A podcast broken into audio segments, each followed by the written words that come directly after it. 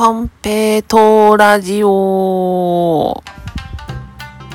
はい、えー、今回は番外編でございます。いつもはね、葵ちゃんと私、ジャーちゃんの二人でおしゃべりしてるんですけれども、今日は、えー、ジャーちゃん一人で収録しております。というのもですね、あの、えー、古典ラジオでパーソナリティをしてらっしゃる、あの、樋口さん、樋口清則さんがしてらっしゃる、樋口塾っていうのに入ってるんですけれども、それで、えー、毎月1日に読書感想会をするということになってまして、で、読書感想文を、えー、お話したいなと思ったんですけれども、どうもね、二人じゃ、二人だとなかなか収録できなかったので、えー、今回はじゃあちゃん一人で、えー、収録をさせていただいています。と言ってもね、あのー、本をね、あまり読む時間がなくて、今までだと結構ね、あの、通勤とか、学校に通う通学とかの時に、電車の中でいつも本読んでて、もう電車の中が読書の時間って感じだったんですけれども、えー、5年ほど前にこの山奥のど田舎に引っ越しまして、すっかり車生活になってしまったもんで、あんまりね、あの、車の運転中本読めないんで、本を読む時間が取れないんですよね。なので、えー、今回の本は、うさぎと亀です。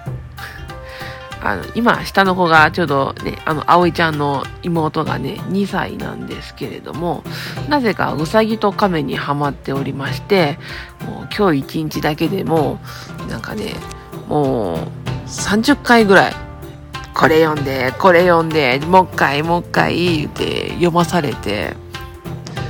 で、うさぎの亀を読んでいて、いろいろ思うことがあったので、もうこれ、読書感想文にしちゃえばいいか、みたいな感じで 思ったので、えー、今回の読書感想文は、えー、うさぎと亀でやってみたいと思います。このうさぎの亀の本なんですけれども、読んでるのがですね、あの、お下がりでもらった本なんですけれども、ダイソーで売ってる絵本ですね。ダイソー絵本お話シリーズ全30巻の中の、えー、第18巻、うさぎと亀。これね、ダイソーが出してるからか、作者とかは書いてないんですよね。14ページの実にシンプルなお話です。もう内容はね、皆さんご存知だと思うんですけれども、あの、うさぎが亀にどうしてそんなに歩くの遅いのって聞いたら、亀が、かけっこなら負けませんよって。っていうので、じゃあ競争しようってことになって、向こうの山のてっぺんまで競争だって、用意ドンって。で、うさぎが途中で寝ちゃって、でコツコツ歩いてる亀さんが先にゴールインっていう、まあ普通のうさぎと亀のお話なんですけれども、これもともとはイソップ物語なんですよね。なんか調べたんですけれども、イソップ物語って、だいたいいつ頃書かれたのかなっていうのを調べたら、なんと紀元前600年、古代ギリシャの奴隷のイソップさんが作ったお話らしくって、なんかね、あの、ずっとえー、グリム童話とかぐらいの、だから中世ヨーロッパぐらいの時期に書かれたお話なのかなとかって思ってたら、意外と古くてびっくりしたんですけれども、まさかそんなに古い時に書かれたお話だったとは。で、うさぎと亀ですけれども、これ読んでて、いくつかね、ちょっと疑問に思うところがあって、まずね、あの一つ目が、なぜ亀は最初から自信満々だったのか。歌でもありますけれどもね、うさぎがどうして遅いんだって言ったら、何をおっしゃるうさぎさん、それなら私とかけ比べ、向こうの山のふもとまでどちらが先に駆けつくか。亀の方が、じゃあ競争しようって言うんですよね。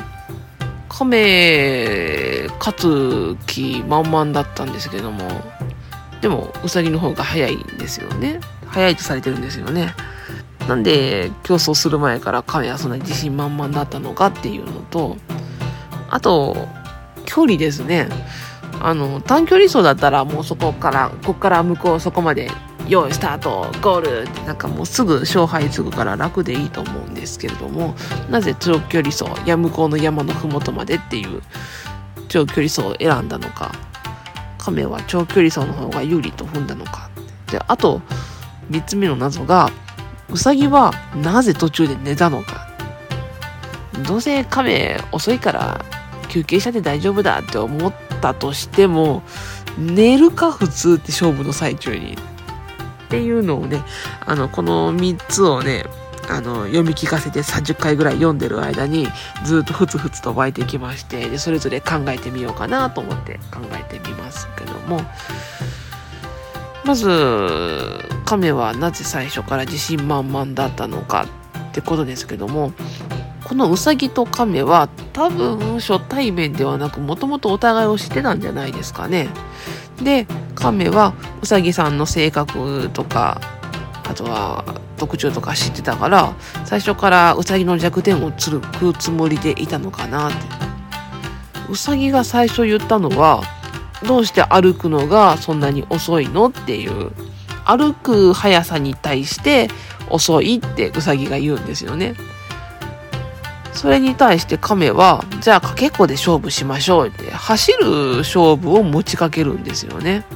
これ、ここに何か亀が勝つ賞賛があったのかなって思ったんですけども、で、それで、えー、2つ目の問い、なぜ短距離走ではなく長距離走を選んだのか。ここにかかってくると思うんですけども、うさぎもしかして、あの、足速いんだけども、長距離走が苦手な白身魚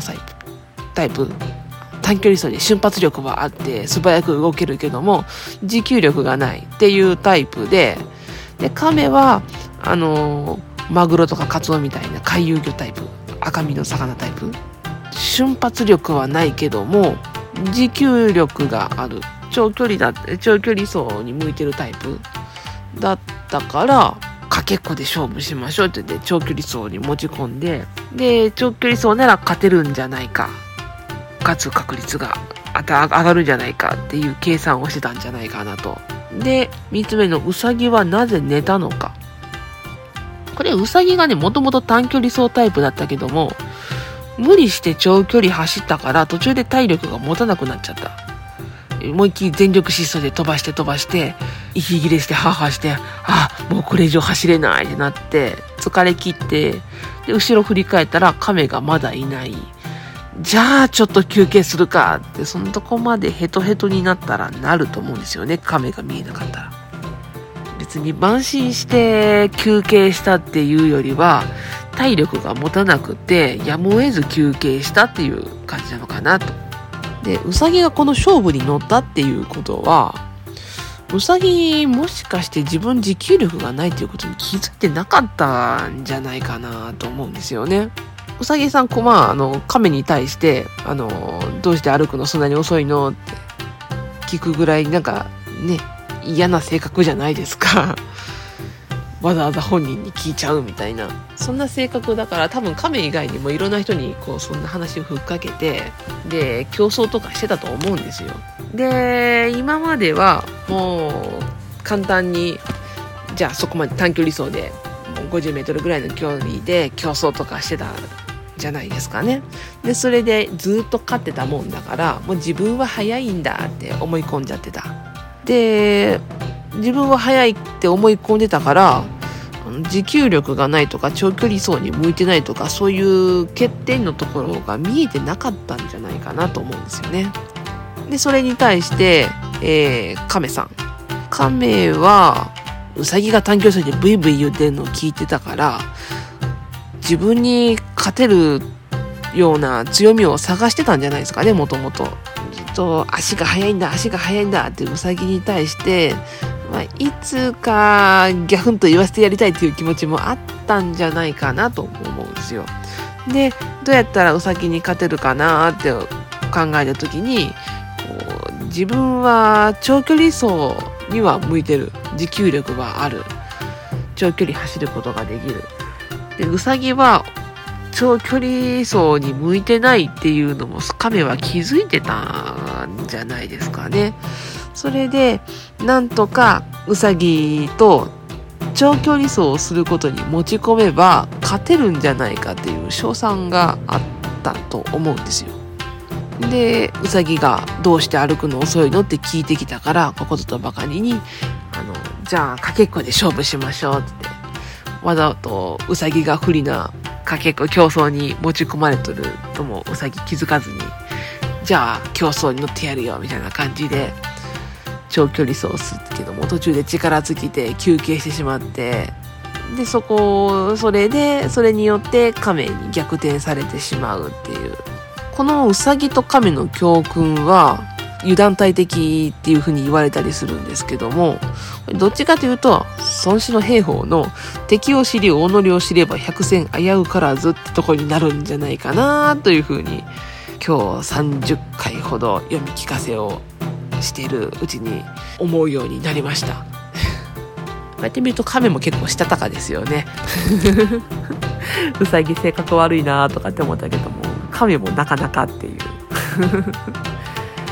ね、人間誰しもね、あの、完璧で100%素晴らしい1000人のような人なんていないですからね。誰にでも嫌な面はあるから、まあまあまあ、そこは仕方がないと という風な感じで、えー、今回のコンペイトーラジオ番外編はこんな感じで締めたいと思います。またね、今度は葵ちゃんと一緒におしゃべりしたいと思ってますので、その時もまたよろしくお願いします。それでは、バイバーイ。